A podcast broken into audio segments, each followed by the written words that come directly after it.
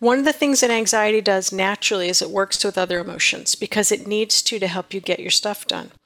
And some of those emotions are negative, if you want to think of them that way, the allegedly negative emotions. But we And don't so- because we've unvalenced them. Yes, we've totally unvalenced the emotions and we'll never valence them again. That uh, for many people, the experience of anxiety is sort of like an emotion pileup. So they are not wrong to think of anxiety as a painful emotion because there's a lot happening there. And so part of what I do in the book is I take nine other emotions that normally show up with anxiety and help people work with them individually and understand when they're together what they're doing. A question asked courageously, answered honestly, and lived authentically can change your whole life. For me, that question was how can I use what I have, what I love, and what I know to bless the lives of others? The School for Good Living and this podcast are one answer to that question. Hi, I'm Brian Miller. I know that the world can work for everyone, but that it won't until it works for you. I've created this to help you make the difference you were born to make. It's a series of conversations with thought leaders who are moving humanity forward. And in each episode, I explore their lives and the work they do. I also ask them to break down how they've gotten their books written, published, and read. This podcast is all about exploring the magic and mystery, and sometimes the misery, of the creative process. So if you have a mission, a message, and the motivation to share it, this podcast is for you. Welcome to the School for Good Living. Today, my guest is Karla McLaren, award winning author, social science researcher, and empathy pioneer. Karla is the founder and CEO of Emotion Dynamics, developer of the Empathy Academy online learning site. Her applied work, Dynamic Emotional Integration, also known as DEI, is a trailblazing approach to emotions and empathy that reveals the genius and the healing power within the emotional realm. Her work focuses on a grand unified theory of emotions. That might sound big, but it's actually very practical. In this interview, we explore what is an emotion? What is the genius that each one contains, and how can we access it? How can we work with our emotions and find the middle way between expression and repression? We talk about Karla's latest book, Embracing Anxiety. The fact that anxiety is not a problem, it's your friend. We talk about what it means to downregulate and upregulate emotions, how to do it and why you'd want to. We explore different approaches to working with anxiety and how some of us are task oriented and others are deadline oriented, what it means, and how to deal with anxiety if you're one way or the other. We get into a couple of mindfulness practices that help us understand and use our emotions more intelligently, including something Karla calls conscious complaining. We also talk about a practice she describes as resourcing. Karla explores how anxiety works with some of our other emotions, how to understand that, how to use that. It's not an exaggeration to say that Karla's book, The Language of Emotions, changed my life. I found it not long after it was published, back in 2010, and it helped me to think about emotions in some new and empowering ways. We explore some of those concepts in this interview, and I highly recommend her work. You can learn more about Karla and her work at karlamclaren.com, or you can also visit empathyacademy.org. Karla is the creator of something called Emotional Dynamics. She has taught at venues such as the University of San Francisco, Esalen, Naropa, Kripalu Center, Hollyhock Learning Center, and the Association for Humanistic Psychology. She's also been a prison arts educator with the William James Foundation, where she's used singing, drumming, and drama to help men in maximum security prisons explore and heal long held emotional traumas. Emotion isn't something that's very well understood by our society. And it can be easy to think that this might be an airy fairy discussion of new age concepts and things like that. But part of what I love about Karla's work is it is so practical and eminently useful. I hope that you enjoy this interview with my new friend, Karla McLaren, and that you find some things in it that you're able to apply to use our minds more intelligently. Karla, welcome to the School for Good Living. Thank you so much for having me here. Oh, it's my pleasure. Karla, will you tell me, please, what is life about? It is about figuring out what life is about. That sounds very tautological. it's very tautological because once you figure it out, then there's more to figure out. Hmm. right? Those of us who write books, you're like, that's the book, that was it, I've done it, it's figured out, and then you're like, oh my gosh, there's another book I need to write. yeah. Then readers start reading. and they point out all the things you got wrong or all the things you left out, right? Why, yes. yeah. Now, when when somebody asks you who you are and what you do, how do you typically answer that question or how do you like to? I generally say that I'm a researcher and a writer. And that I think I lead with researcher because author tends to make people feel, unless they're an author themselves, that they could never be that thing. And I find it's it's distancing. So I say researcher, which is a little distancing, but it it opens up a better conversation. Yeah. If they ask, well, what do you research? How do you then respond? Emotions, empathy, and like social social life, social structures. Oh, this is one of my favorite topics because oh, you know I use this as a, an example uh, sometimes where, and I don't know that this is true because I haven't you know gone and done this research firsthand myself, but you know I've heard that the Hawaiians had like forty words for different types of rain, and you know that the Inuit have you know the similar like 30 40 different types of names for snow. And when i hear that and you know i heard well why why is that so? Because it's important for their survival, right? It, it's going to matter what kind of rain is falling or is likely to come if you're going to cross from this island to that, or if you're going to cover this span of land to know what you're going to come up against, you know, whether it's something you're going to fall through or get stuck in. It matters to whether we survive. And and what's interesting to me is that, as far as I can tell, emotion is so important to our survival, but we understand so little about it. right? And obviously, yep. you devoted like four decades or so to your life around this. But where's your starting point? I mean, maybe where's the starting point of how you even got into this, and and and then maybe we can follow that thread to where it's led you to today. No, nothing more than four decades in. nothing more than four decades. All right. Well, it's kind of a sad story to begin with because it began when I was very little and uh, experiencing childhood abuse, and mm. this was fortunately, I guess, at the hands of a neighbor. Uh, so I had a, a, relatively safe space in my home, but the outside world was not safe. And for me, and a lot of people who are abused when they're very little, it turns up their empathy as a survival skill, right? So you need to be able to figure people's stuff out as quickly as possible and make you know your decisions as quickly as possible to sort of moderate how much you're going to be hurt that day or not right mm, so it's not a good start you know it's it was with it was with animals and deer in the forest no it wasn't it was yeah it, it was, was, a survival, survival. tactic yeah. yeah it was a yeah. survival tactic and so i ended up being not having known that i how i turned my empathy so high I didn't have control over it. Eh, because I didn't remember turning it on. It wasn't like I'm going to make this decision and become hyper empathic. It was you got to figure stuff out and it's a, it's an emergency. So I ended up being very very very sensitive to people's emotions and their intentions and social space and how people behaved with each other and what their signals were, right? I mean, the whole thing. And so this 40, 50 year journey has been understanding all of that, which is why I talk about myself as a researcher first. because I was a researcher then, right? I was yeah. figuring I was things figuring out. out. Yeah, I was figuring out how to survive in this weird world. Yeah, and one thing I read on your website in a blog post you wrote is about the fact that some people tend to associate or believe that highly developed empathic skills are actually psychic. Some people think that because it's so unusual. But will you will you talk for just a moment about what like why is that that it's misconstrued and, and what is it really? What is empathy? What does it mean? How can we do it? It really does look like a psychic skill. And I think a lot of that, I mean, we could go on and on, but because emotions are in the shadow and we don't have a lot of words to experience emotions and understand them, if someone can read emotions, it looks exactly like a psychic skill, right?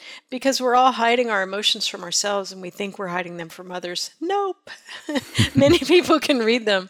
And and for someone like me who learned to read so much of the social world, you know, I could see things that that did look what um, you know, it looked paranormal. The extent to which I could pick things up.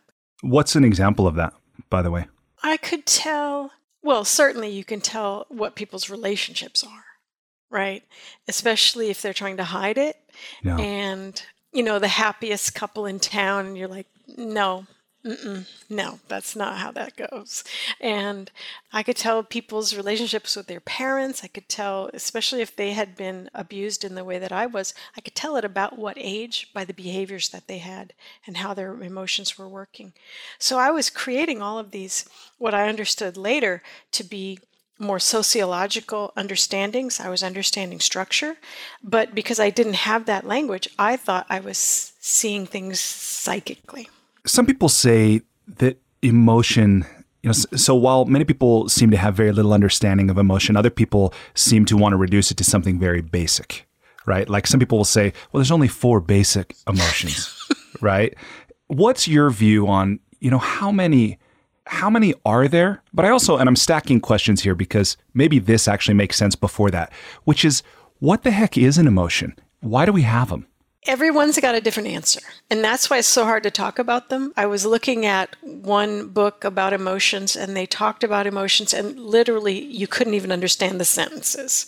The sentences were, you know, emotions or blah, blah, blah, blah, blah. Like, like, because it was like so new agey or so scientific or what? Well, both are bad, but it was so scientific, you know, and and it, it was clear that the person didn't know what emotions were, but they just thought I need to put sentences here. Yeah. I just need to throw some words on the page. But what I've understood from Antonio Damasio is that emotions are, and this is a big old mouthful, they're action requiring neurological programs. And that really helped me. Now I've I've moved away from that a little bit, but basically what I'm seeing emotions as now, as they are the underlayment of everything we do. Emotions work much, much more quickly than thoughts do, and they're much older than thoughts. They're older than language. They're older than humanity. So they have a basic function underneath all of our thoughts, our ideas, our behaviors, our wishes, uh, everything we do, everything we think of doing.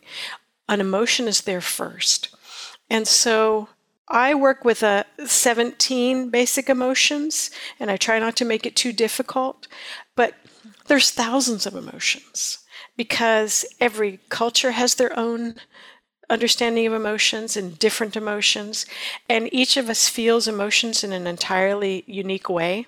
So we could have we could have Brian's anger and Karla's anger and somebody else's anger and it'd be a different shade of anger because it's based on how we learned to work with the emotion, how we learned to understand the emotion, what our family told us about that emotion, what our culture told us about that emotion, or even if we have that emotion.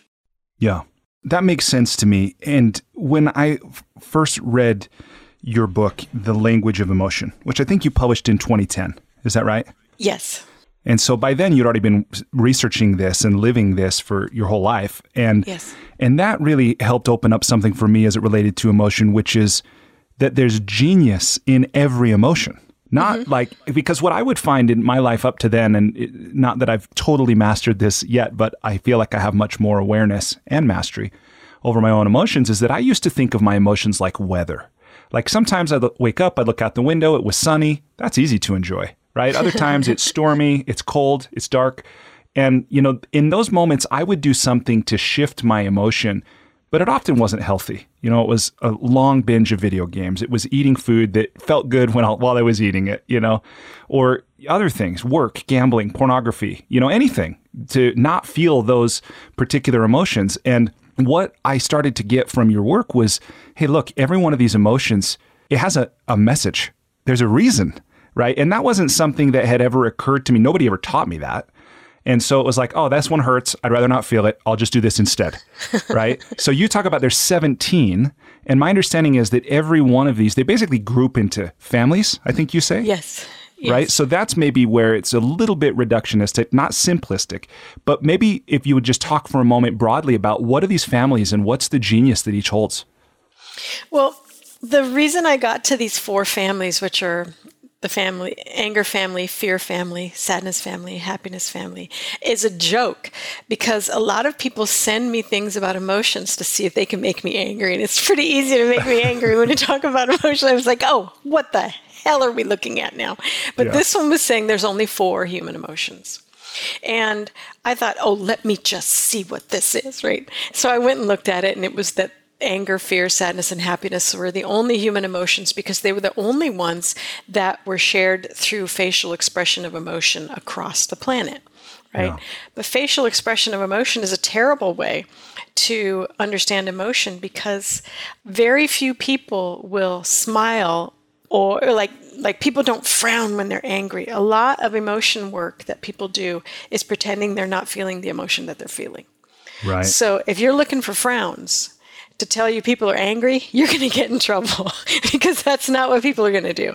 You know, very few people do that. So this understanding that there's only four human emotions, it made sense from that from that viewpoint because human emotions do not show up reliably on the face. It's a very bad way to start looking for them. But then I just sat there and thought about it, and then I ran to the language of emotions.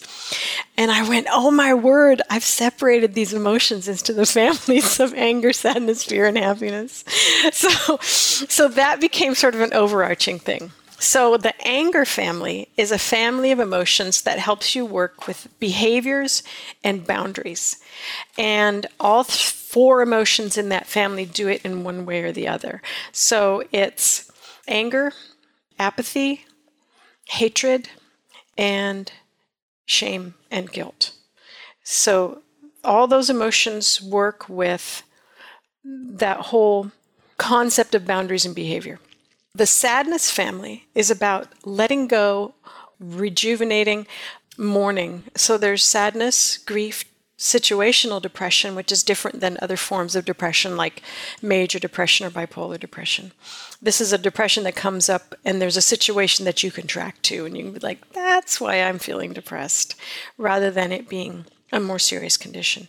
And then the fourth in the sadness family is the suicidal urge which the rule in dynamic emotional integration, which is my process, also called DEI, when the suicidal urge comes up, the rule is this human body, me, I am off the table. Like, I am not a part of this conversation of what needs to get killed.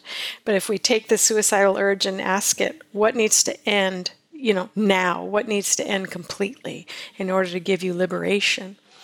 Then people can do the work with the suicidal urge and not hurt themselves. And it can be a beautiful yeah. emotion. That's so powerful because to look again, instead of just feeling this intense pain and thinking, you know, my best choice is just to end my life, instead to realize, hey, there's a message like this emotion is like uh, almost like the check engine light on my dashboard and it's helping alert me to something. And then if i'm able to understand what is the question or the information that emotion is helping to bring to my awareness and then i can make a more empowered choice a more intelligent choice.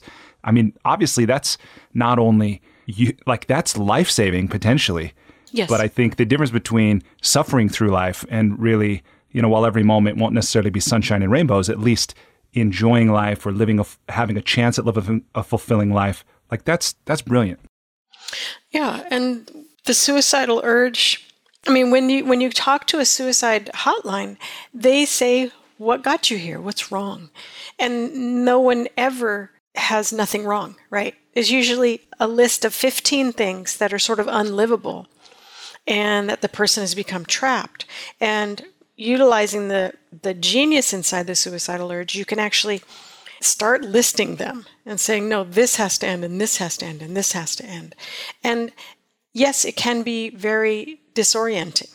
And we understand why people think, well, then it has to be my life that ends.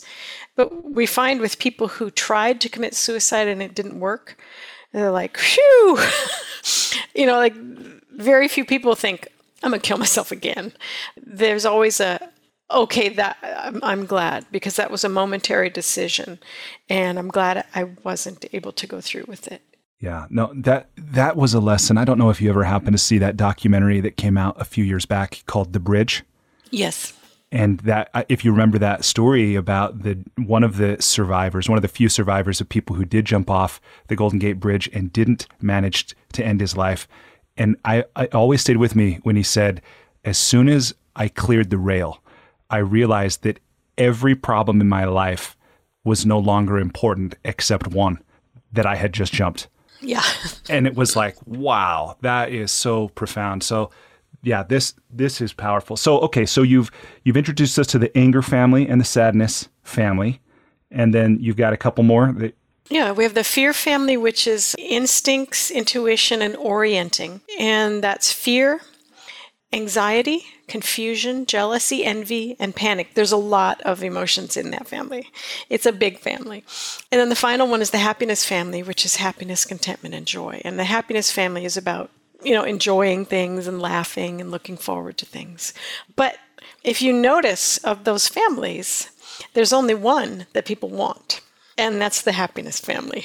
And I call it the poor, beleaguered, overused happiness family that gets slapped on top of everything, right? Because people don't have experience in these other emotions. They don't know how to trust them or work with them. Yeah. Well, that's such a, I think, a beautiful phrase as well about trusting emotion one of the things that I took away from language of emotion that was really powerful for me was this thing you talk about about I think you call it unvalencing emotion. Mm-hmm. Mm-hmm. Right? Will you talk about what that is? Like what does it mean to valence emotion? Well, valencing is something that happens to emotions pretty much everywhere you've ever looked or heard of. And valencing a valence is it's like a it's like a cloak that you put over something and things that are valenced are opposites so an odd and an even number are valenced because a 3 is never going to be even and a 2 is never going to be odd they're separate emotions so people valence emotions as positive and negative as pleasant and unpleasant as pro-social and antisocial and sadly almost all of the emotions are valenced as negative or antisocial. The, if we work with our 17 emotions, only three of them are considered positive, and that's happiness, contentment, and joy. So all of the anger family is negative, all of the fear family is negative, and all of the sadness family is negative.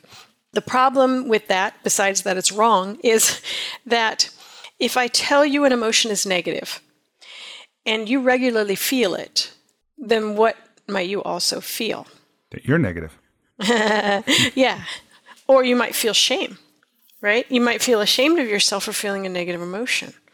And like you won't like me, that's good because I'm saying something that's terrible. But also, if I tell you an emotion is positive and you rarely feel it, you may also feel shame. You may also and like fear what's wrong with me? What's wrong with me that I'm not feeling these emotions? And what I find is that if people think of emotions as positive and negative, and almost everybody does, the entire field of psychology, psychiatry, neurology, all valence emotions. So the places that we go to deal with our emotions are teaching us that there's good ones and bad ones. And I notice that when people think of an emotion as negative, they don't want to work with it. They want to repress it or run with it or you know run screaming from it. And if they think of an emotion as positive, they want to go jump on it and get in a headlock and, you know, never let it go. And this very simplistic picture of emotions that there's good ones and bad ones means that people's emotional skills remain simplistic. And that's really that's really endangering to people if they literally don't have any skills in 14 of the 17 emotions. Yeah. right? Well, well say we even have the whatever the self-awareness or the willingness. And by the way, before I ask this question, this is something in my in my years as a coach that has stopped surprising me, but sometimes when it comes up in a moment, it I still get caught off guard like, "Oh my goodness." Yeah, I what surprises me is that many people feel they feel wrong for feeling whatever they're feeling. Yes. Right? And I, I, think if we allowed ourselves or, or others as we were parenting them or, or leading them in whatever capacity we might have the privilege to lead another, of making it okay to feel how we feel. And the fine distinction there is that the emotion is true, right? The emotion is real. The emotion in certain circumstances is normal, healthy human. But then I think where we get caught up is if it's a recurring or it, or we don't know what it means, we don't know what to do with it. So let's just say that for a moment we're open to this, like, oh my goodness, there is a genius here in all of these emotions, even the ones I don't like. And okay, but now what do I do with it? And that's the difficult thing. We besides unvalencing emotion is like the most important thing to first step to take. They're all no good no bad they're all necessary. They all have a jobs to do and they all bring us gifts and skills and genius that is you can't get anyplace else. If you want to learn to set boundaries effectively you got to work with anger right? You got to. There's no other thing that can do that and so understanding that each emotion has a specific gift and skill for you, and I, I list what they are in the book, and that a way to work with them is to understand how they work and work with them in the way they work. Like a lot of us, when we feel, for instance, fear or anxiety, we would say, Well, why am I feeling that? Why am I feeling that? I need to go do, take a deep cleansing breath or whatever to get out of that emotion. But fear brings you instincts and intuition about the present moment, and anxiety helps you prepare for the future. So if all you know how to do is take breaths and try to get out of those emotions, you're not going to have your instincts or your intuition available to you, and you're not going to be able to prepare appropriately for the future. So understanding what those emotions do. Now, I'm feeling fear. I know it's about instincts and intuition, so let me orient and see what is it that I'm sensing right? And then your fear doesn't need to increase, right? And I don't mean that you want to keep all your emotions at this really soft level because they need to be able to do what they do. But but now I'm actually working with the emotion rather than trying to run from it usually to happiness. Poor happiness. Happiness is like, not you again.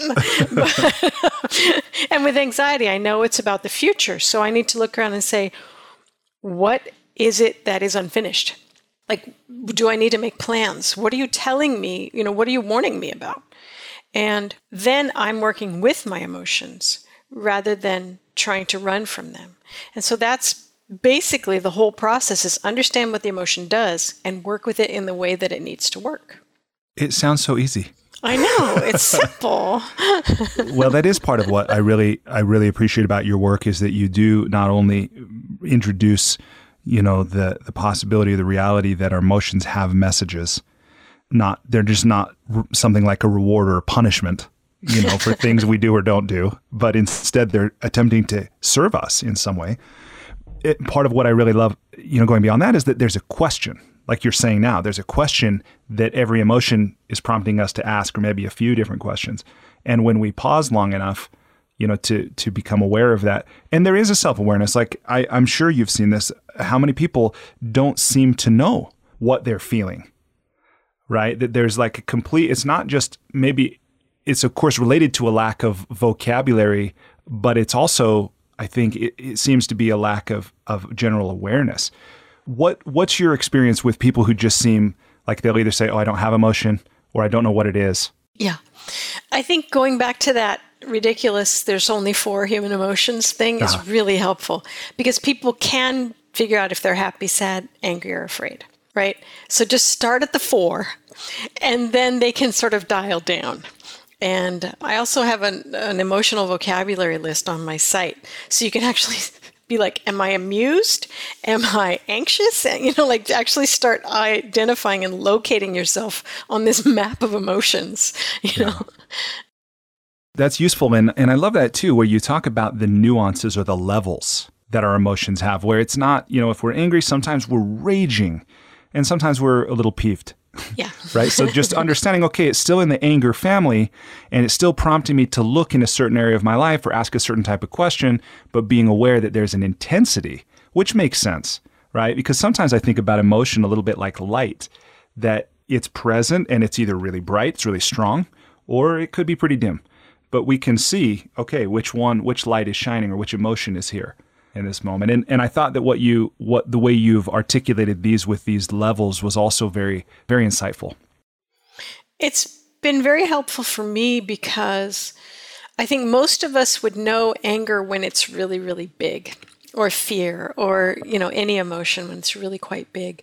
But most of us don't have skills for them when they're when they're intense and they're you know larger than life and so if that's all that we can identify then of course we're going to think of most emotions as negative because they're at that point until we have skills that emotion might be out of control not that the emotion is out of control. It has a reason for being there, but we can't control ourselves around that emotion. And so when people say, you know, no, anxiety's terrible. There's no reason to embrace anxiety. Anxiety's just terrible. I, yeah, like, I just need a, I, I just need a pill. I just need some yeah, kind of prescription. I need, I need five pills. yeah, but uh, I mean, I just lean into that. Yes, it certainly can be. And that is not anxiety's fault. That is not the nature of anxiety. But if all we know is anxiety when you're like running around the house, running into walls, and you just drops, you know, like, where's my, I don't even know what I'm talking about anymore. You know, you just lost it. Then, yeah, I could say that emotion and you are having a negative relationship. That's not very fun right now. But if you could feel that anxiety when it was lighter, when it was like, did you finish? Where's your keys? Right? Did you finish the thing? when it's when it's that level then you can start working with it and it doesn't have to go up to you know anxiety times 12000 you can work with it if you can identify it at the softer levels. Well and that makes sense to me too that if there's something and who knows you know where they come from our higher self you know something else. But that, that this emotion is here. It's attempting to serve us. It's therefore trying to get our attention. If we're not hearing it and heeding it at a lower level it's going to speak in a, in a louder level and, until we get you know we get the the message and and one of the things that I hadn't heard before was you talk about channeling our emotions right what does that mean and how can we do it why would we want to Why would we want to do that? Now, channeling, I'm using the word in its more everyday terminology, which is to channel something like channel water. Like you would create a channel for water and it would go in the direction that it's needing to go. And so, channeling emotion is sort of the middle, it's not sort of, it's the middle path between repression, where we just shut the emotion down, and overexpression, where, for instance, we're angry and we just start swearing or breaking things. or yeah, or breaking things, or you know, or huffing. And so channeling would take that middle path of understanding what anger is trying to do and then supporting anger in what it's trying to do. So that would be anger is about what do I value and it's about boundaries. So if my anger comes up at any level, I would kind of look around and say, all right, so a boundary has been crossed here what are my options? And if I'm channeling the anger, I may be able to set a boundary very clearly and say, we didn't agree on this, and so I'm going to need to stop right now, you know, or whatever it is. Whereas if I suppress it, I would let the person keep going and I would set no boundaries at all, and the person would have no concept of what I need.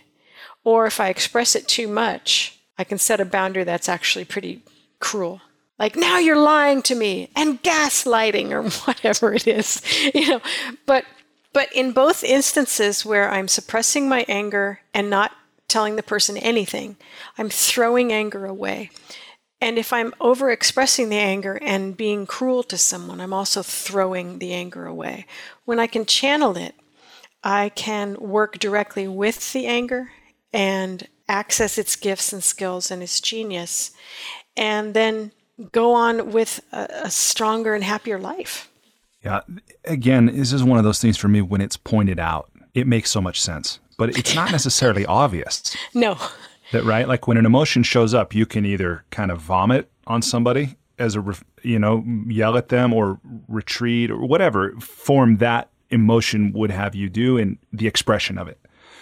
Or, like you're saying, to repress it, kind of just escape from it, ignore it, deny that it exists, or use it, right? I think that's there's something really masterful, and part of the challenge is, as far as I can tell, there's not a prescriptive list, right? Because we're all so unique, and we all have our own history, we all have our own worldview, we have our own desires and life path that we're following. So it's not that someone can necessarily say, "Hey, when anger shows up for you at a moderate level." right? Yeah. You should do this. There's not it's not like a dream interpretation book. right? We get to figure out for ourselves. And and I think that's one of the joys of life, but also the challenges. So what do you what do you say to people who maybe because one of the groups of people that I'm really endeavoring to reach and serve is people who are experiencing that their life isn't working how they want it to. And that's pretty broad. And of course that can be in any area and as we grow and evolve and our lives change, that happens I think to all of us that we get stuck or we get lost or something that work doesn't work anymore, a relationship, a career, whatever. But what do you say to somebody who they're going, okay, you know, I've, I've I'm hearing Karla's message. I really like what I'm hearing. I can read the book, I can ingest the content, I can get the knowledge, but now learning to apply it, to integrate this kind of thing into my life. How do you encourage or invite somebody to go on that journey or add that into their into their life? Does that make sense? Yeah, because I, I would have to say if, if I get the sense that my life isn't working, then I'm going to look at the emotions that are behind that awareness. And it might be anger, sadness, depression, shame. Each of those emotions, even though they show up differently in people, each of the emotions always does the job that it does. So anger is always about boundaries. Depression is always about something in your life is not working and whatever part of you that is awake, your emotions, your psyche, is pulling the energy away from you because you don't you shouldn't be going that way anymore. Don't do it. And a lot of people if they don't understand the genius in depression, they'll just keep going harder. Right? They'll be like, "You can't tell me what to do." And I'm like, "Yes, it can. it just did. So don't fight it." Right? But but to listen closely to the emotions to understand that each one has a very specific message for you and that you can work directly with it. So, and a lot of times that message is painful. And I think people do what I call a fundamental attribution error, which is they blame the emotion, right? Everything would be fine if I wasn't depressed. And I was, no, everything isn't fine because you are depressed, right? And depression is telling you that there's something unlivable here. There's something that's just never going to work and it hasn't worked and don't go forward anymore. But I think a lot of people are like, I need to put some happiness on that. And happiness is like, really? Yeah. I was just resting. well, I love that term that you've said, this fundamental attribution error. And I saw that in my life when, in my first marriage, feels like a lifetime ago, that, as I mentioned already, one of my one of my strategies was to just play large amounts of video games. and, you know, my wife would complain that I would play video games sometimes for 30 hours at a stretch. It's like oh really not healthy, right? and she would just say, if you just quit playing that game, everything would be fine. And I knew that the game was just a symptom. Yeah. But I didn't know necessarily, or maybe I didn't have the courage you know, to really look or take the action at what wasn't working in my life. But I've seen that. And I think we all have our version of that again, whether it's our whole life or it's just one aspect of our life, you know. And so, again, what I love about this is rather than continuing, you know, and for anybody who's hearing this, that this might be resonating with in any way, rather than continuing to live around something, going, oh, there's a message here. I believe even a gift right? And really honoring that in whatever form that takes. And I know for each of us, we all have our different approaches, and, and whether it's journaling, you know, whether it's conversation with people, whether it's some, I don't know, visualization is a useful process, but I think there's a variety of different approaches that we can start to access the intelligence that's available to us but what have and and this is just an attempt to kind of shift this to to your experience, Karla, because you're the expert here. But what do you find when somebody they feeling this pain or or whatever the emotion is, even if it's not pain, and they're they're aware that there's something here, but now how can we access the intelligence in it? And then how can we channel it? I don't know that there's an easy answer to that, but what what do you see? Like if you were working with somebody one on one or you were writing to a specific reader, like what what do you say to somebody who's at that point? Basically, I would ask them to identify which emotions they're feeling and look at what the emotion does. What is its purpose? And there's a kind of a sort of a Jungian depth psychology approach here, which is it wouldn't have come up if it wasn't necessary for it to come up. You know, like it's there for a reason. And it's a gift. And it's a gift that has, if you open it, will help you get to a new place.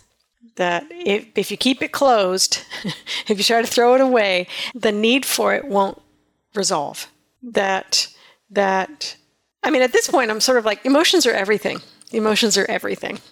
And they, I see that if you can get into, if you can understand the emotions and if you can work with the emotions directly, you can make changes in your life that may look miraculous but the only reason that they look miraculous is because people don't work with their emotions very often, right? Yeah. they just, you know, they do anything but. And, but if emotions are the fundamental basis of your thoughts, ideas, behaviors, and actions, you need to go there, right? Because that's where everything happens. You know, is you want to be in with the in crowd, and the emotions are the in crowd. yeah, no doubt. Well, and and that's one thing I love about your latest book about embracing anxiety is this idea that you talk about anxiety as a friend. Yes. Which is so different from the way I've tended to think about it or people, you know, when when we, when the topic of anxiety comes up, friend is not a word that usually enters the the conversation, but why do you well let me ask this. Why did you so embracing anxiety? Why did you write this book? Um, it was an apology to anxiety, which is now my friend, but I didn't understand it before. And I didn't understand it because I tended not to do anxiety. I tended to, anxiety is the emotion that helps you complete your tasks and hit your deadlines. And so it has a lot, a lot, a lot of energy and a lot of work to do. And it's a very all encompassing emotion because it needs to know, you know, what are the plans what are your resources what are your failures what like it's got the whole picture and because of my early trauma, I tended to avoid emotions that were anywhere near panic because I spent a lot of my life in panic and dissociation. So, anxiety and panic can kind of hang out together. And that's important. They're both very important emotions, and there's important reasons for them to do that. But I tended to get things done maybe months or years before they needed to get done. So, my anxiety never needed to go up to a higher level than I could handle. So I thought when people are running around like chickens with their heads cut off, I thought this is just bad skills. Like these people just don't have skills. And I thought it was a problem. I thought anxiety was a problem until I began to understand it more clearly and spend more time with it and just learn more and become less ignorant.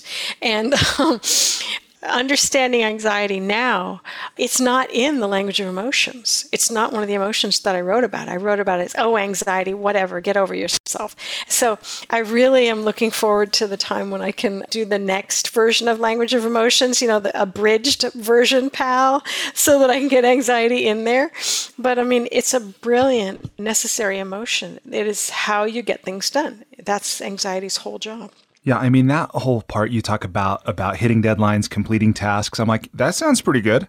Yeah. I'm with you there, yeah, right? Oh, where can I buy that emotion? right. And I've heard, you know, I see this in some of the work I do with people, especially those who would describe themselves or not object to being described as achievers. Mm-hmm. That you know, one of the things that I that I endeavor to teach those who want to learn it is about mindfulness. And many people seem to say, many people who are driven, maybe the type A type person will say, well, if I if I become really present or if I spend more time in peace and calm, I won't be as productive. And and so in this way, you know, I can hear a conversation somebody saying, well, if I if I learn to manage my anxiety, will I be less efficient or will I be less effective in the world? If the managing includes repressing it and throwing another emotion on top of it, yes, you will become less effective because now you're just screwing around. right? Yeah. So, working with the anxiety, understanding what it's doing, that is something that's very, very different than what a lot of people do, which is trying to affect a manufactured calm. And there's a like a there's a dance to do with anxiety where if a, if a deadline's coming up and you need to get something done, you need more energy, right? And so for me in working helping people work with emotions it's to teach them how to down regulate and up regulate. So to down regulate be like, all right, anxiety, I have 20 hours. I need to rest and I'm going to get this done then, right? So you can down regulate, but if it's I've got 45 minutes. I'm going to be like, anxiety, I need you to do your dance, put on your shoes, and let's go, because this is serious. And then hopefully I've learned to work with anxiety at that time. But, but it's important to be able to go in both directions. And most people learn just to downregulate into a calm state, which is, in my understanding, it's just utilizing sadness to sort of wash away whatever emotion's there. And that's okay sometimes right? Sometimes you need to do that, but it shouldn't be your only skill. Yeah. Yeah. That makes sense to me. And you also introduced me to this distinction that I was not aware of before about different, you know, the way people relate to anxiety kind of fundamentally or something. And I think you called it about task oriented people versus deadline oriented people. I, I think a lot of people listening will, will be like, oh, that, yeah, that's me. will you talk about that? I love this. This is what I heard from Dr. Mary Lamia, who wrote a book. I heard this in 2010 and I put anxiety into my 2013 book, The Art of Empathy. So it's like, yay, I got another book to write so I can put anxiety in. But I heard her on a radio show and she was talking about two kinds of approaches to anxiety, that there's two ways to work with anxiety. Some people are task oriented, and that means that their anxiety is kind of in a steady state where they go from task to task to task to task. They get things done, they like lists, they like crossing things off on the lists. Now, task oriented people are the people that we have been trained to see as effective and professional. There's another way to work with anxiety that's just as as important, it's just as professional, it's just as effective, but you'll never hear that unless you read Mary Lamia's book, which is procrastinators. And procrastinators are deadline focused as opposed to task focused. Deadline focus sounds so much nicer than procrastinator. I know it, doesn't it? Yeah. But I mean, yeah. I mean, per, the word procrastination is totally valenced. There's just no, yeah. there's no good side to it, right? But what happens with a task focused person is they are constantly on right? And it's hard for them to rest because if they go into a room where things are dirty, they're going to have to clean that room because it's a task, right? If there's things on their desk, they're going to need. So they can be less focused. A procrastinator or a deadline focused person sees it's due on May 15th. They may be able to chill all the way through till May 13th, right? Whereas a task person would be task, task, task, task, task, task, task, task, task. And so they have a way to relax and they're working on the deadline in somewhere in the recesses of their mind. Then on May 13th, their anxiety goes to 15 from 1 to 10. It goes to 15, right? And they might stay up for two days and the thing is done. That is a perfectly acceptable way to work with anxiety. It is one of the ways to do it. But those people are shamed all the time. And when they get things done, they're considered lucky. Like you did that by the skin of your teeth, you yeah, pirate, you know, yeah, you lazy bag, you lazy bum. But I think that was one of the most lovely things about it was to notice that I, I'm a task person. I live with a deadline person. And there was a lot of unnecessary, you know, Sturm und Drang in the house about that. And now I'm just like, whatever, you know, you do your thing and I'll do mine. yeah, that, I, I totally see that. And like I said, I didn't have language for that. I mean, I recognize it in myself as being a, uh, deadline oriented person. And and I just I just read this quote that I love so much that's in line with this. You've you've probably seen this. Leonard Bernstein, to achieve great things, two things are needed. A plan and not quite enough time. you know, that that totally resonate. And then and then what Duke Ellington said about I de- I don't need more time, I need a deadline. right. And and what I wonder this really Karla is one of the big questions for me in life right now, which is man, I'm not even sure how to ask it or if it deserves the, the time in this conversation. But I've seen that, and here, here's a little bit of my personal inquiry that I hope will be useful to someone listening, that they would see some way this was relevant to them, and then your answer would help us both. But there's a lot of times where I'll make a commitment to myself. So the deadline is only to me. It's, hey, I'm going to finish this manuscript or I'm going to do this project at home or whatever. And I might have made it to a significant other, but a lot of times this is just to me. But it's easy to not honor a deadline that I've set with myself. What's your experience in effectively keeping commitments that we've made when the only person we've committed to is, is us? For me, I would look at what is underneath that and why. You know, it's, it's like an inquiry of was that a realistic thing? Right? Was it realistic? Clearly, okay, I'm going to tell you the secret. Clearly, it wasn't because you didn't do it, right? Well, couldn't couldn't that just be I didn't really want it in the first place? Yeah. Yeah, was it was it valid? Was it appropriate? Was it realistic? It could be that in your behavior you're telling yourself that it's not, right? In your behavior of not doing the thing, you there's something there that just isn't that isn't happening for you. And I mean, a lot of times people are more severe taskmasters of themselves than they would let anybody else be. And one of the questions I ask is if anybody treated you like you treat yourself, would you call the police? yeah. Or would you still be friends with them? would you still right? be friends with them? like, nope, yeah. I suck. yeah, I think a lot of us we we really wouldn't. And and this is so compelling to me too because there is a way in which I believe that what we have is what we want. Right? Like you look at our behavior as the proof of what we believe, it's it's evidence of what we truly desire and things like that. And the only way this is really complicated for me right now is that we're always both being and becoming. So we're something in the process of becoming something else. So I acknowledge there's a way that I might say whatever, I want to be I want to become a doctor, I want to be a best-selling author, I want to be whatever. And then 3 years go by, 10 years go by and we haven't become that did we really want it? Right. And and so that what we have is what we want. And that's where when when I look at it, and I love what you're saying about what's underneath that. I don't know where I'm going with this anymore, except this is this is the kind of thing I think about when I'm by myself. well, you know, have you seen the book? It was an older book called Wishcraft. Barbara Sher. Barbara Sher. I haven't yeah. read it. I own it. It's a wonderful book because she's so real. And one of the one of the practices I took out of that is conscious complaining, but she calls it griping. And she's like, if you're trying to do something you've never done before, and it's like a dream you've had your whole life, so many people don't make it. And she's like, because you need to tell yourself and allow yourself to know that it's freaking hard. And you need to be able to say to somebody, you know, this is awful.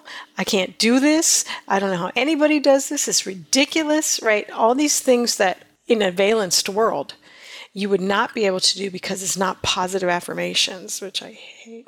But um wait, why do you hate positive affirmations? well, because they're bullshit. The research has shown that positive affirmations actually only work for people who already feel good about themselves and that they have a backlash effect in people who have a lower self esteem. And the reason is because it's a lie if you don't feel that way if you have low self esteem. So, I mean, there's certain ways that talking about yourself in a more up tempo, you know, fashion is good. But to say things like, I am surrounded by love and kindness at all times, you know, whatever. I'm good, I'm good enough. enough. I'm smart enough. enough. And gosh darn it, everybody likes me. But yeah, so the, the, the concept in wishcraft is you need to just tear it up and talk about how rotten it is and how hard it is. And instead of making people lose their their hope, it actually you know it gets gives them energy back because they've told the truth.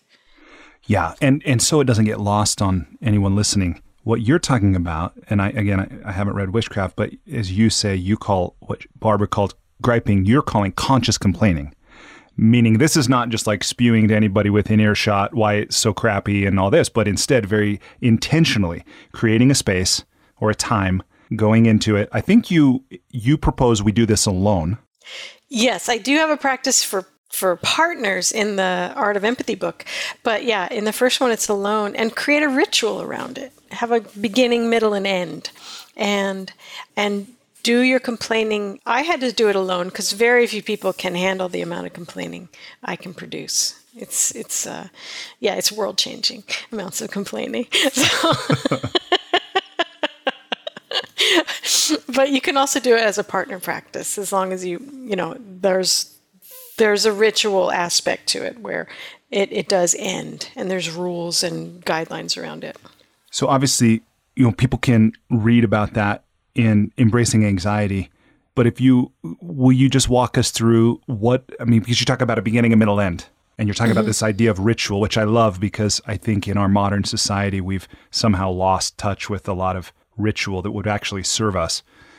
But what would it look like? Say somebody, you know, wants to put this on pause or at the end of this interview, they want to go practice this conscious complaining ritual. How would they do it? First, you find some place that's private, which is a part of rituals, finding the appropriate place and setting boundaries and thresholds around it. So you might have a boundary of time to say, I'm going to do this for three minutes, which you don't think that's a long time. It's a long time. Bring a timer, which also sets a boundary and a threshold. And I start it by saying, All right, I'm complaining now. And then I just go. Like, I can't find anybody to help me with this. This is ridiculous. This is, you know, whatever I'm feeling. and then at the end of the three minutes, say thank you and move on. But during the middle of that time, everything is everything is fair game. And what I find with conscious complaining, because it has that ritual aspect, I find that I get to what's really underneath it very quickly. So it'll be like, you know, I might start with like, everybody sucks and blah, blah, blah. So there's lots of anger happening and lots of, you know, even hatred. And then I get to the place of, and I don't want to let anybody down, and I'm afraid. Do you know what I mean? Then it gets to the to what's to the, real or what's underneath it. Yeah, the the the the the things that I'm protecting with the anger and the and the I'm a tough guy kind of a thing, and then at the end I may cry and say thank you, but I'm never the same after that three minutes, you know, as I was when I started. All I know is I just feel crappy. But with conscious complaining, I can sort of let my emotions all have a chance to speak. And there's there's no there's no backlash. I haven't you know, I haven't hurt anybody else and I haven't even been heard by anybody else. It's just me and my emotions. Yeah. No, that's that's great. Okay, so let me ask this before we transition. I know there's so much we could talk about. We've only touched on a few things and in this book embracing anxiety. But that, first of all, this thing about conscious complaining is one of six practices that you write about that where we can bring mindfulness to our anxiety and our ability to channel and effectively use our emotion. Right. So that's that's pretty cool. And and by the way, I I led I have a monthly mindfulness group and and yesterday I walked them through your practice of resourcing. Yeah, it was really it was really a neat thing and I got some feedback from some of the participants after that it was exactly what they needed to hear right now. Would would you just share for a moment what what is resourcing? Resourcing is a practice that I borrowed from somatic therapy, and somatic therapy is a um, somatic is the body, and this is the therapy of Peter Levine called somatic experiencing. And in it, he teaches you how to do sort of an open focus meditation in your own body.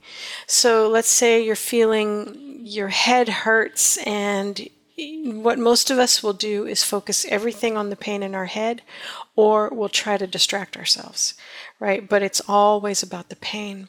In focusing, you find a part of your body that feels really quite different. So, your elbow, it could be something small, your elbow or the top part of the skin of your thigh that feels calm and relaxed and chill right now. And in, in focusing, you go back and forth between the pain in your head and the comfort in your thigh, and not to erase either one, but to open up your focus to include both. And I really like that because it is an unvalencing of the body, it's an unvalencing of the experience. And so you really have a middle path. And and it helps to see that because a lot of times when we're in pain we go to hyperfocus and this is more open focus yeah i, I really love that and i know you don't necessarily present it this way, but to me, this is a very spiritual practice because you know my one of my views of spirituality is that it's about expansion and inclusion. It's not about excluding anything. It's not about excluding the pain. It's about making space for it and recognizing that something else is also available. Like that is really a beautiful thing. And to get that as an awareness is the starting point, I think. But then to do the practice is something else. And it really can change our whole experience. Yeah. Yeah, I'm looking at a lot of people's behaviors around the COVID 19 situation right now, and there's some people going too far into it by just hyper focusing on all the worst news. And then other people going, What about butterflies and flowers? Let's all think about that. And how, you know, we're going to have a, a, utopian society after this happens. And I went, You know what? There's a middle place here yeah. that you're missing. yeah, totally. It, it's yeah. never what we, never quite what we expect. Okay. So before we, we transition, here's kind of a broad question, but what else feels important or appropriate to you to say at this time about anxiety or about the book Embracing Anxiety? What haven't we talked about? I think with anxiety, there's a lot of confusion that people have about anxiety. One of the things that anxiety does naturally is it works with other emotions because it needs to to help you get your stuff done.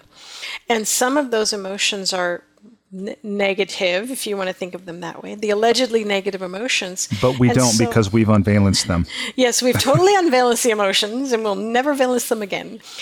That uh, for many people, the experience of anxiety is sort of like an emotion pileup. So they are not wrong to think of anxiety as a painful emotion because there's a lot happening there. And so part of what I do in the book is I take nine other emotions that normally show up with anxiety and help people work with them individually and understand when they're together what they're doing. And one of the big emotions that is almost always confused with anxiety is panic. And so if people's anxiety has any sense of dread, thought of loss of life, constriction, panic attack, anxiety attack, those are always when panic is with anxiety. And sometimes it's necessary that panic is with anxiety. And so it's important to understand both emotions and how to work with them because they're powerful. They're, they're like if you were a mom and they were having a slumber party, you'd want to drive one of them home. you'd be like, I'm to have to separate you two because this is a lot right now. no, that that's that makes sense to me about these emotions blend and sometimes I think about and maybe you do too about emotion like color where you know you sometimes see the palette it, it, I love the example on the computer where it has all the gradients and you look in, and if those were words, and you've done a, a wonderful job of creating that resource you talked about on your website of all the different emotion words. But and I know some people have tried to arrange them in these kinds of shapes and things like this. But that makes sense to me that we're just using a word to describe it, but clearly that word is something we've agreed to call an experience. Right. And so no wonder that these things are going to blend together and and the fact that you go in and look at how does anxiety kind of interface with these other emotions that's really that's really useful. That's great. Okay. So I suspect I'll have a few more things that I want to ask about that and we can say anything more before we wrap, but I propose we move to I'm just looking about shame, by the way. That's interesting. There's this this part in your book. If you doubt yourself and feel unable to proceed, which fortunately that never happens to any of us. if you doubt yourself and feel unable to proceed, check in with your shame. Your shame arises when you're not living up to your agreements or ethics, or when your agreements and ethics need to be updated because they're not workable or livable. It's pretty interesting. It's interesting to me to think we could update our ethics. It's not just a code that was installed in us when we were little and we must live that forever. It feels that way though. Yeah, it, it, it can be scary to change. Okay, so let's transition to the enlightening lightning round, if you're good with that. Lightning, lightning, lightning. Okay, yeah. Okay. Can you say it three times fast? Enlightening lightning lightning round, enlightening lightning lightning round, enlightening lightning lightning round. Yes. yes. Okay. Again, this is intended to be a series of brief questions. I have nine. I will ask them as briefly as possible, and for the most part, stand aside. I might ask you to expound a little bit. You're welcome to answer as long as you want. Number one, please complete the following sentence with something other than a box of chocolates life is like a whole bunch of emotions trying to help you at once. Why does Inside Out come to mind right now? I know. okay, number two. Peter Thiel's famous question What important truth do very few people agree with you on? Oh my God, I can think of so many. Ah, that shame is a vital and marvelous and masterful and brilliant and beautiful emotion that we literally cannot live without. Oh, people come after me for that one. Yeah, yeah. yeah people come for me with torches on that one. wow. Why? because a lot of people would say that shame is a terrible emotion you should never feel and you should only feel guilt. That shame is about what you are and guilt is about what you've done, and people can't live with thinking that what they are is, uh, yeah. It's a long story. Okay. and you talk about this in in your writing? I do. I do talk about shame in the embracing anxiety, and I, I take a I take a bat to that idea.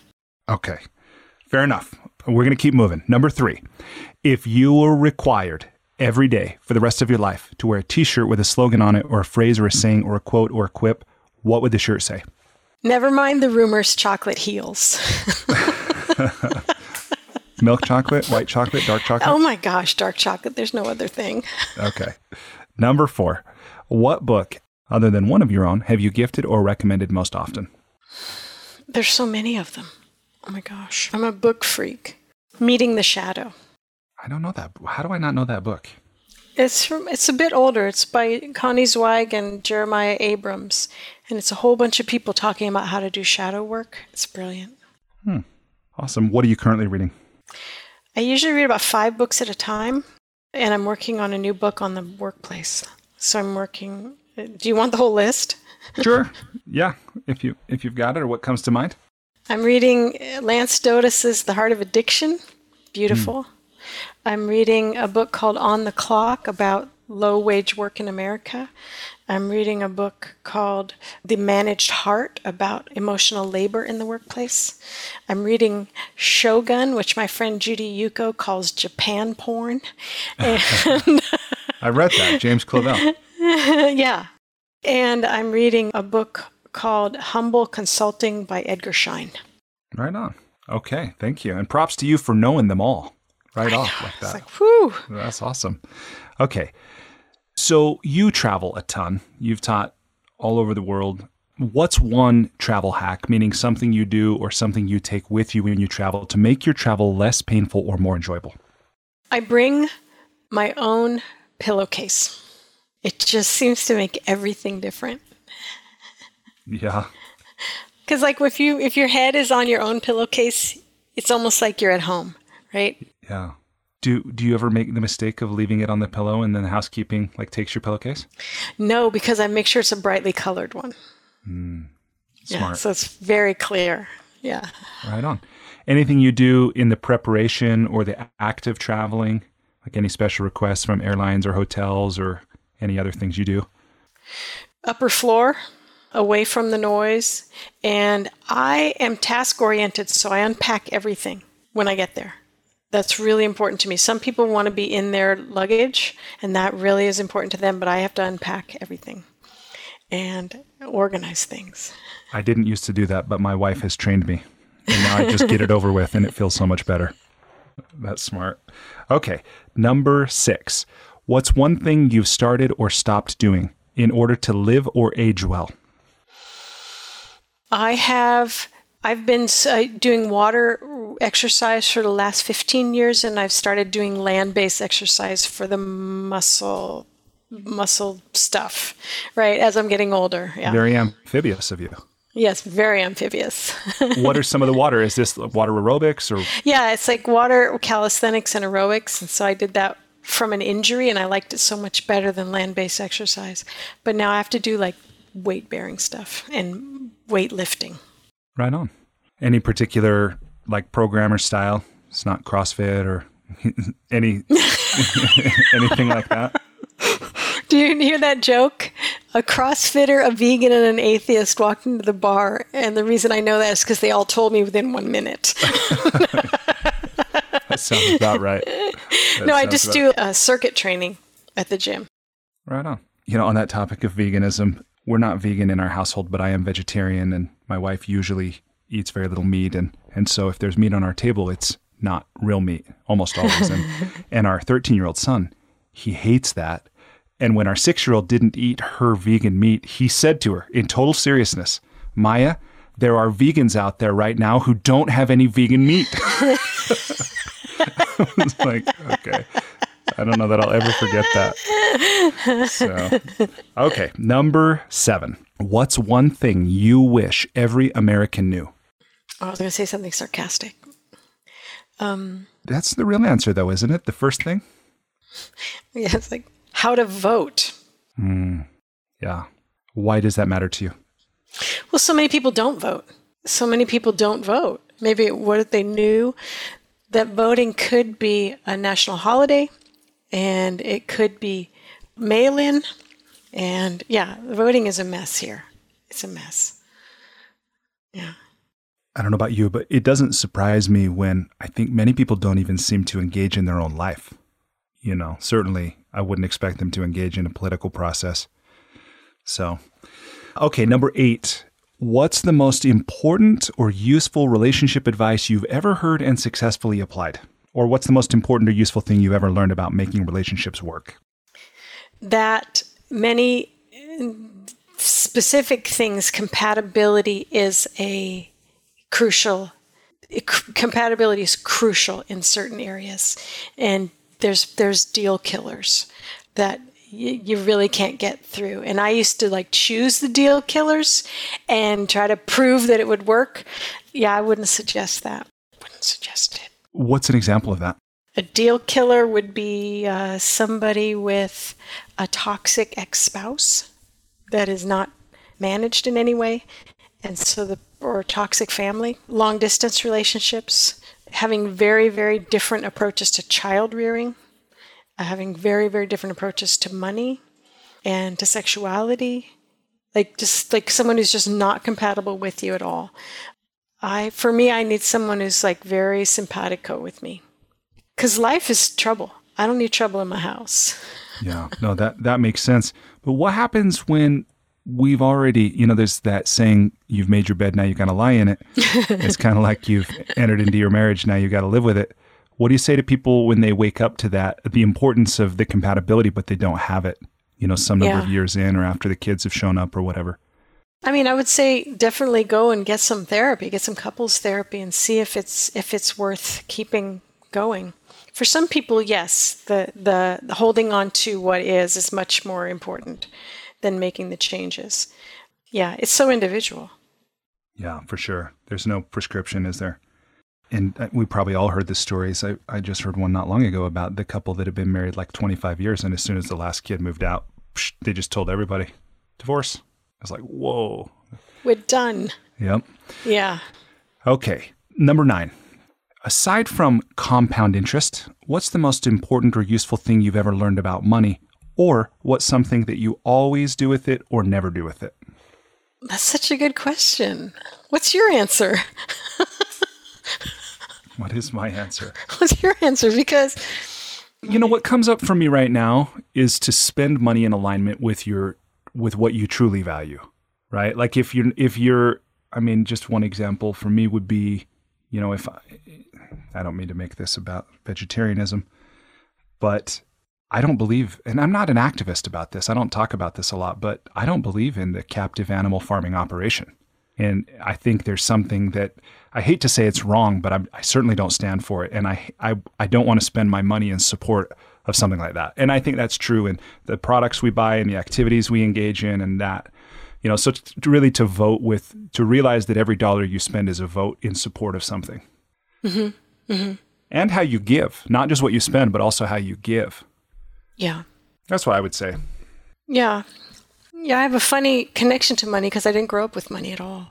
And so for me, this is learning to live without it. And some money is too expensive. Like you can have people want you to do something and pay you well for it, but it ends up being you're selling your soul to them. I get a lot of offers like that as a writer. You know, people want me to come and do this, that, and the other thing. I'm like, nope, nope. Yeah, some money is too expensive. Interesting. All right. Thank you for that.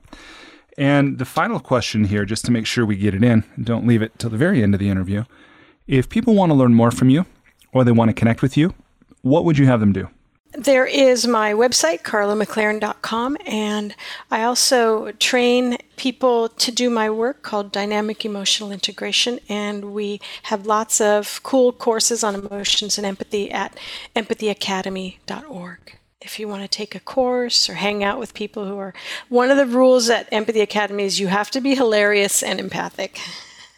You can't be one or the other. You got to be both. Got to be both. well, I know a sense of humor counts for a lot. And I'm reminded too of, I heard that one time when the Dalai Lama was asked, What's the most important quality for a spiritual teacher? He responded, A sense of humor. He's not Like, kidding. Yeah, I could see that. Okay, and Empathy Academy offers courses both online and in person. Is that right? No, just online for that one, but we do have uh, in-person courses which are listed on my on my site. Awesome. Okay, congratulations! You survived the enlightening lightning round. Yay! Yes, I only was able needed one call a friend. you you did it. And I'll also say this here to make sure that I say it as an expression of gratitude to you for making time to talk with me and share your knowledge and experience, your wisdom and experience with, with me and everyone listening. I have gone on kiva.org, the micro lending site, and I've made a $100 micro loan to a woman entrepreneur in Tajikistan named Muyassar, who will use this money to help pay her daughter's tuition at Polytechnic University to get a degree, a degree in programming. So thank you for giving me a reason to do this small gesture for somebody that Nice. we'll probably never meet. Yeah. Thank you. My pleasure. Okay, so we're in the final portion of the interview, which is about writing, the creative process, perhaps even a little bit about marketing and promotion. Just, you know, how do we get our ideas? How do we get people to notice them, to care about them, to engage with them, that kind of thing. But I think it all starts with what is your, now that you've written, you've written about five books? More. More than okay, so many books, many books. I'm reminded of some cultures that literally their only counting system is one too many. like wow, that's a real Many. Thing. So many, many books. How has your process of writing a book changed over the years? I'm thinking of uh, my earliest books, and I wrote them before I had a publisher because the the the impetus to write was so powerful that I didn't even think about money or anything like that. It was just I needed to write the book, and now I only write when it's something that really needs to be written and hasn't been written by anyone else. I don't want to write any kind of derivative book, and I wait until either my publishers ask me for a specific book, like em- Embracing Anxiety, which I thought was a really good idea, or I feel like there's something that really needs to be said, that that's something's really missing, and then I will write a book. But yeah, I think my process of writing a book is the same as it was then. Interesting. Will you walk us through what's it like from the time you settle on a concept or you choose the, the book that you're going to write?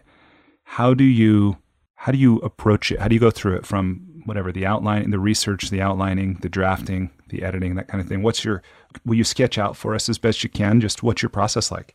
one of the first things is proposal if it's going to be a book for someone else. And the proposal gives me a good skeletal structure. You have to write out what's in each chapter and you have to sort of give a give a sample chapter and talk about what other books are in the genre. So you just sort of have a, you do your research and you get a picture of what's out there and what's available.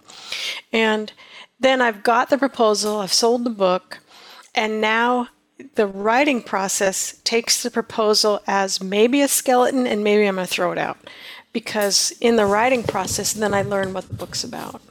And the book tells me what it's about. Something I do, and I don't know if other writers do this, but I write chronologically in terms of I start at page one, I start at the intro, and I move through. I know where I'm going based on, you know, what that paragraph was that I had for chapters you know, 1 through 15 or whatever. And I drop that in. But as I move through page one, I let the book tell me where it's going. And so by the time I've gone through the book, I may have gone through the first pages two, three, four hundred times. And so I'm constantly massaging the first parts of the book as I'm moving through to the end. Sometimes I'll jump into like chapter 14 and I'll move. Some people jump around and drop things places and sometimes I will, but mostly it's very it's very task oriented. It's very go from one thing to the next thing to the next thing. Uh, what's your routine of writing like? Do you have any habits or rituals that you use either before you begin or in the act of? Yeah, and and do you have anything like do you have a page count or word count, you know, anything like that that you set for yourself each each writing session or whatever? I don't give myself any any page or word counts because I've learned that first I write a lot and I write quickly, but I never learned to type and I also have many learning disabilities. And so it's there's a lot of typos that happen. so if I sit too long, my learning disabilities will get stronger. So I've learned to sort of meter it out. But what I found is I really like writing in the morning and I need privacy. And right now, everybody's home. We're sheltering in place. So it's been hard to write. But I didn't realize how much I needed privacy until I didn't have it. It's like I need uninterrupted time, no music, no sound, no nothing. I need to sit and write. And other people can listen to music. I'm interested in that. I'm not going to do it, but I'm interested in why why that works for them. Yeah, it is it is interesting to me how writing is a very in some ways it's very right we we sit down in front of a keyboard or some of us write longhand but it's very same but it's also very individual like i i know of one best-selling author who will write he always writes with a movie playing it's the, he turns the sound off, but he'll have inspiration. So I was like, oh, that was Reservoir Dogs, or that was you know, I'm like, really? That's so fascinating. Okay. Yeah, Yeah. but we all have our own our own thing. What what's the best money you've ever spent as a writer? I was writing before Word was a thing, before Microsoft Word was a thing. What, how And I you have doing to it? say- Ty- typewriter, longhand. Yeah, longhand, then typewriter, then Selectric, then, you know, it's like, eh, so I've been writing all the way. And I have to say, word processing programs are the bomb. I love it so much. I would never go back. Never. I don't know why people type. I'm like, what are you? You're just wasting paper right now. Yeah, serious. what are the qualities of a great sentence, and how can we write more of them? Some people have said that my writing is musical, and I am a musician. And a sentence for me, and I don't think I can explain it because it's sort of in the bones. It's got to have a um, it's got to have a fluid arc to it. And a lot of times I'll go in and I'll start changing I'll start changing thes and ands and this and that and moving things around because something doesn't feel right. But I think there's like a there's a logical musical flow to a sentence that needs to happen.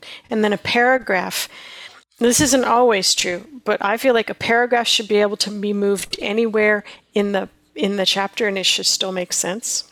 Like a paragraph should hold its energy and lead into the next thing, but it needs to hold itself together. So it's almost like it's a little it's a little minuet or something. Oh, I like that. Do you read? I, I that I concur with that. By the way, that it is what I would have said is I would have said is very readable. Like your writing is very readable. You know, they're not long technical sentences with complicated, you know, words and things like this. The ideas to me were new and interesting, but it it wasn't. It's not labor intensive to read your writing. You know. Thank you. So with that, oh, let me ask you this: Do you read it aloud, or have someone read it aloud and you listen? Is that a part of why? you- It's part of the. I read that? it to myself, but I read it, you know, uh, audibly to myself, and that's why I keep going through and massaging. If I trip over the sentence, then there's something wrong with it as I'm trying to speak it, and yeah, so so the flow is really really important to me in in writing. And also, I have to say that complex sentences and complex writing generally, to me, show that a person maybe doesn't understand the thing very clearly. Like, if they don't understand it well enough to simplify it, I don't know if they should be writing yet. yeah. The paradox being, and many I've heard many people say this: I don't know what I think until I write it. right. But that all all truly great writing is rewriting. Yeah. That there's nobody on the planet, at least that I've encountered yet, who is masterful on the first draft. Yeah. Edit, edit, edit, edit, edit. Yeah. Well, let's let's talk about that for a moment. What's your what's your relationship with editors like? How and when do they come in? How do you work together? How do you know when you how do you find a good one or one that's going to work well with you? My longtime editor at Sounds True, Haven Iverson, basically we just trust each other. And I my work gets very, very little editing. Sometimes none. But Haven will sometimes pick something out of chapter eight and saying, This needs to be the beginning of the book. She did that on Bracing Anxiety. I was like, Really? Because I thought I was making the argument that led for me to say this thing in chapter eight. She's like, Nope. So she can, like, you know, fly over and see things that I didn't see because I'm in the middle of trying to make an argument to be able to say a thing. And that's been very good because it's it's nice to write for her because I know how careful she is. So we have a good working relationship, but basically it's very because I go through my writing so intently and I've captured all the mistakes. Because of my learning disabilities, I'm much more careful about my writing than regular schmoes. Um, like I'm a super schmo. so I don't tend, I mean, I will, there will be typos in it that I haven't seen. But generally the structure's good and I'm really proud of that. Yay. Yeah. No, that's no that's no easy feat. No, and you know what I'm realizing is really important for me as I write? I need to read well written fiction that has a strong narrative structure, right? What some that you've enjoyed? Well, I'm reading Shogun again. Oh, Shogun yeah. has some of them. I, I don't think he ever wrote another book that was as good as it. And they're all so big, I don't even care to look at them. But his characters, the structure, he's got themes going all the way through. You know the character by how they think or speak. You're never like, who is this? You know, you're like, what? Who? I don't remember this person. You remember everyone. It's just amazing. Another one, of course, is Pride and Prejudice. Yeah, I have Stephen King does some good narrative structure. So I also like to watch multi season TV with arcs, like really good character arcs, because it helps me with the flow of my book. Bad books, no, those are terrible. I can watch a bad movie or a bad TV show because then I can say, this is where you messed messed up. This is where this character lost their cohesion with the story. You just I don't know why you did that, right? So it's like I'm yeah, being in a in a critical place with with character flow and arcs and Yeah. That's interesting. You know, that makes me think it's a little different from exactly what you're talking about, but as you were speaking this came to mind is talking about music and Stephen King. That's where it came to mind was in his memoir slash writing advice manual. Oh my gosh, on writing, mm-hmm. right? Where he talks about the fact that he does write with very loud music playing. What? Like, yeah, like Metallica and other like hard rock and heavy metal. Okay. Like, Whoa, that's really interesting. And and so just like you're describing what you're even what you're watching influences the project you're working on. That's that's interesting to me, but I suppose, you know, not surprising. You know, so for anybody who's listening to this who is aspiring to begin begin already or to complete, you know, a project of their own, realizing that the act of writing is not disconnected from the other things in your life, the other activities, the other pastimes and pursuits. Yeah, when I'm writing, I'm always writing. Everything I do is writing, even though it's making dinner or something like that, right? Going on a walk, everything is writing. That's interesting. Do you ever, with that approach, do you ever feel yourself reaching kind of a point of burnout or fatigue? And if so, how do you deal with that? Sometimes, and I will walk away from the book completely. I'll just walk away. And I've never actually not finished a book, but I have walked away from it. I was like, nope, I gotta go. I gotta go. And the book that I'm working on now, I walked away from for a month or two because the the subject matter was just too big for me, and I had to just let my emotions work on it in the background while I did something else. I'm just like, nope, nope, I can't do this. Interesting. Who have been some of your influences? Like, who's been influential to your development as a writer, and what have you learned from them? Well, definitely these books that I read over and over again. Mm-hmm. And poets. Oh, certainly Rumi. And yeah, I guess there's just so many bits and pieces of the writer's life. Vonnegut, Vonnegut was huge for me when I was young and growing up, and he did so many unusual things with his writing, just really kind of off the wall stuff. And he helped me see that you could write as yourself. You didn't have to put on this writerly hat and be someone different. You know, like I have to use big words to write, you know. Yeah, yeah. Oh my gosh. My my whole life is reading and writing. It's hard to pick out specific people. Yeah that's cool. Well thank you for sharing that. With that what else as it relates to writing or the creative process haven't we talked about that might serve someone listening who's in this inquiry themselves? For me writing was never a choice was never like i want to be a writer what was funny to me is like i would write when i was trying to figure out what i wanted to be when i grew up I would write about it. I would write long things about what I was going to be. And I didn't realize that I had been a writer since I was little. And everything that I was interested in, everything that I did was writing. So it was kind of a like a surprise. Oh, I already am a writer. Oh, darn, I already am a writer. And something that I learned very late is you don't have to be good at all of the pieces of writing.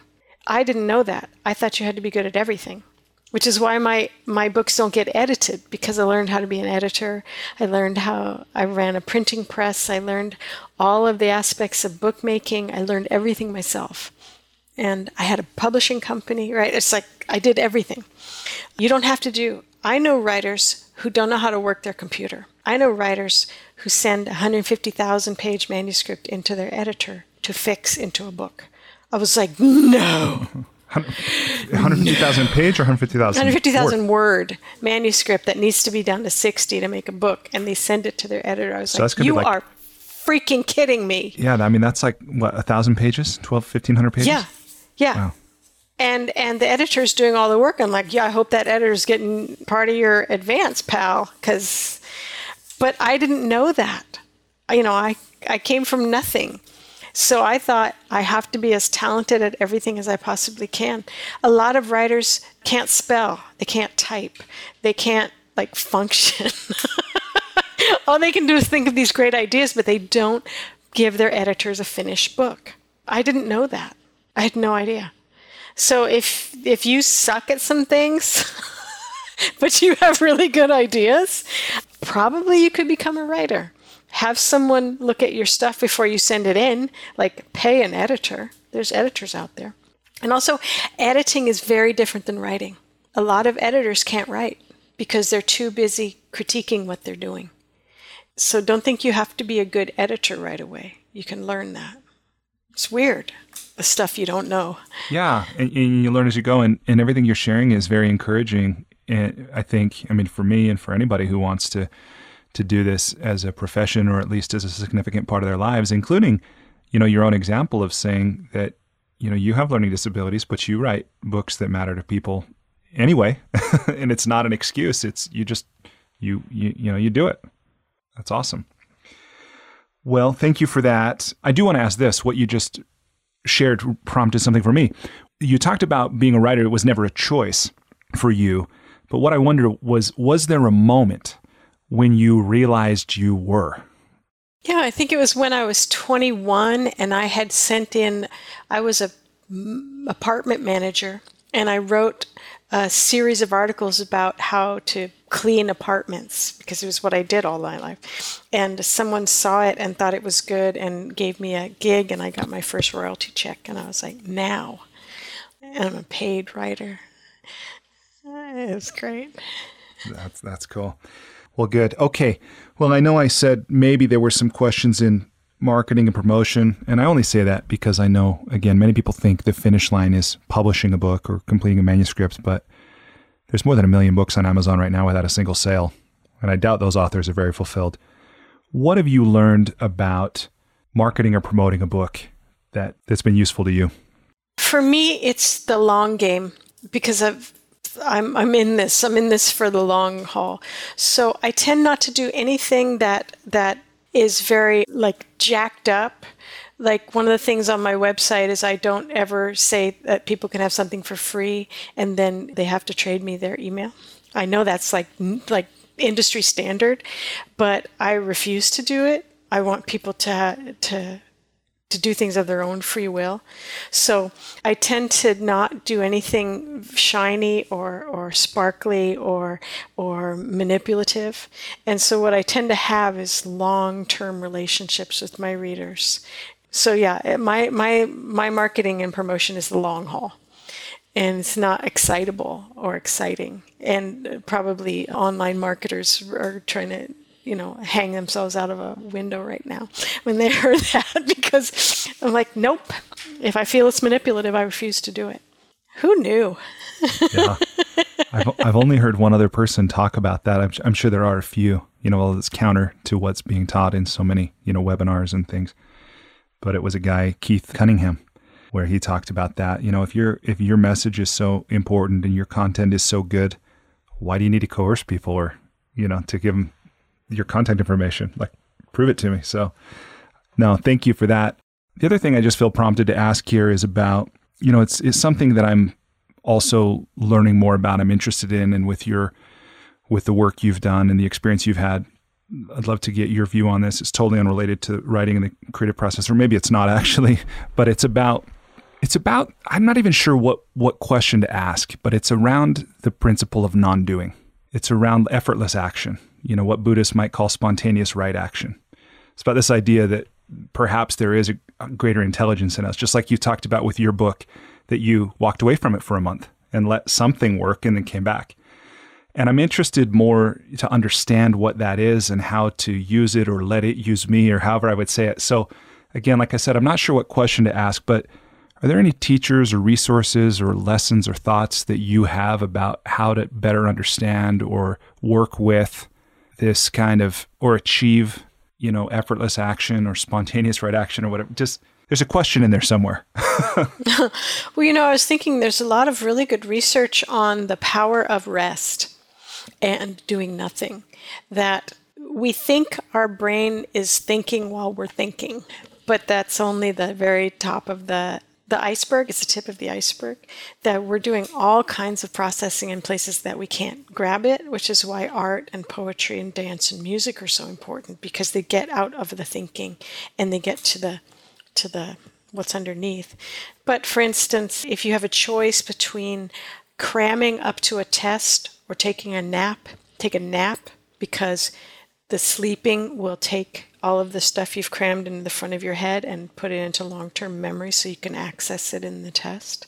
If you're having trouble making a decision, walk away and trust that there's some underlying thing that's going on and you'll figure it out later.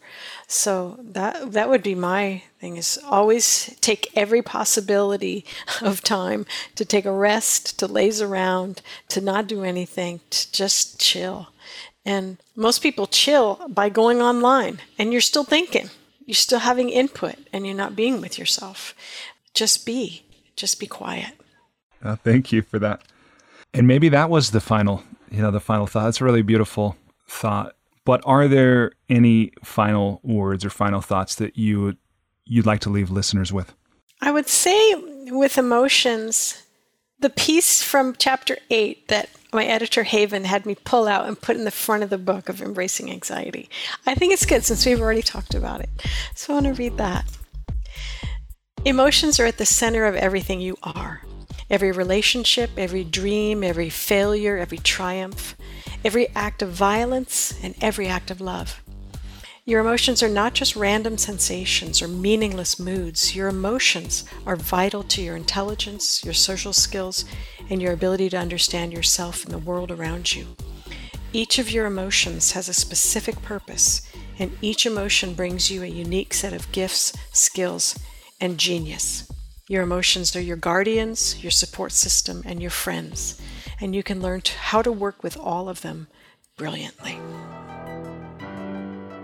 Despite living in an age where we have more comforts and conveniences than ever before, life isn't working for many people. Whether it's in the developed world, where we're dealing with depression, anxiety, addiction, divorce, jobs we hate, relationships that don't work, or people in the developing world who don't have access to clean water or sanitation or healthcare or education, or who live in conflict zones, there's a lot of people on the planet that life isn't working very well for. If you're one of those people, I invite you to connect with me at goodliving.com. I've created Life's Best Practices Breakthrough Coaching to help you navigate the transitions that we all go through. Whether you've just graduated school, you're going through a divorce, you just got married, you're headed into retirement, you're starting a business, you just lost your job, whatever it is you're facing, I've developed a 36 week course that you go through with me and a community of achievers and seekers who are committed to improving their own lives and the lives of others. So, through this online program, you will have the opportunity to go deep into every area of your life, explore life's big questions, create answers for yourself in community, get clarity and accountability. If that's something you're interested to learn about, I invite you to contact me directly at brian at brianmiller.com or by visiting goodliving.com.